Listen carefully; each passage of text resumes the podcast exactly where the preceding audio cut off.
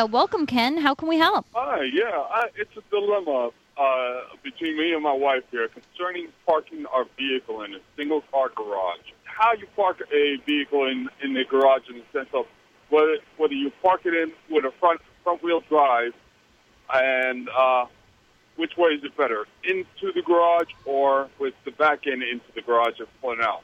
Okay, Ken. Well, I've got some suggestions for you. First of all, you're going to put the car in drive or reverse, depending on whether we decide to park it in head first or tail first.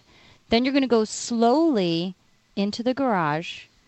Make sure you don't crash into that back wall. Maybe you want to hang a tennis ball or something, sort of a visual indicator when you're getting to the end. Right, I was thinking about that, yeah. Okay, so we got it solved then, huh?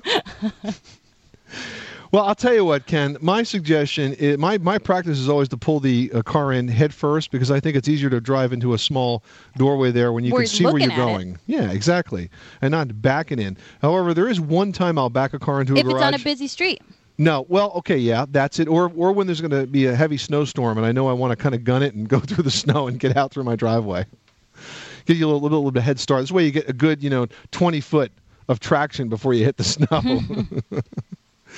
well, Ken, I don't know that that's a, a home improvement question necessarily, but perhaps we've given you the options. Thanks so much for calling us at one eight eight eight Money Pit.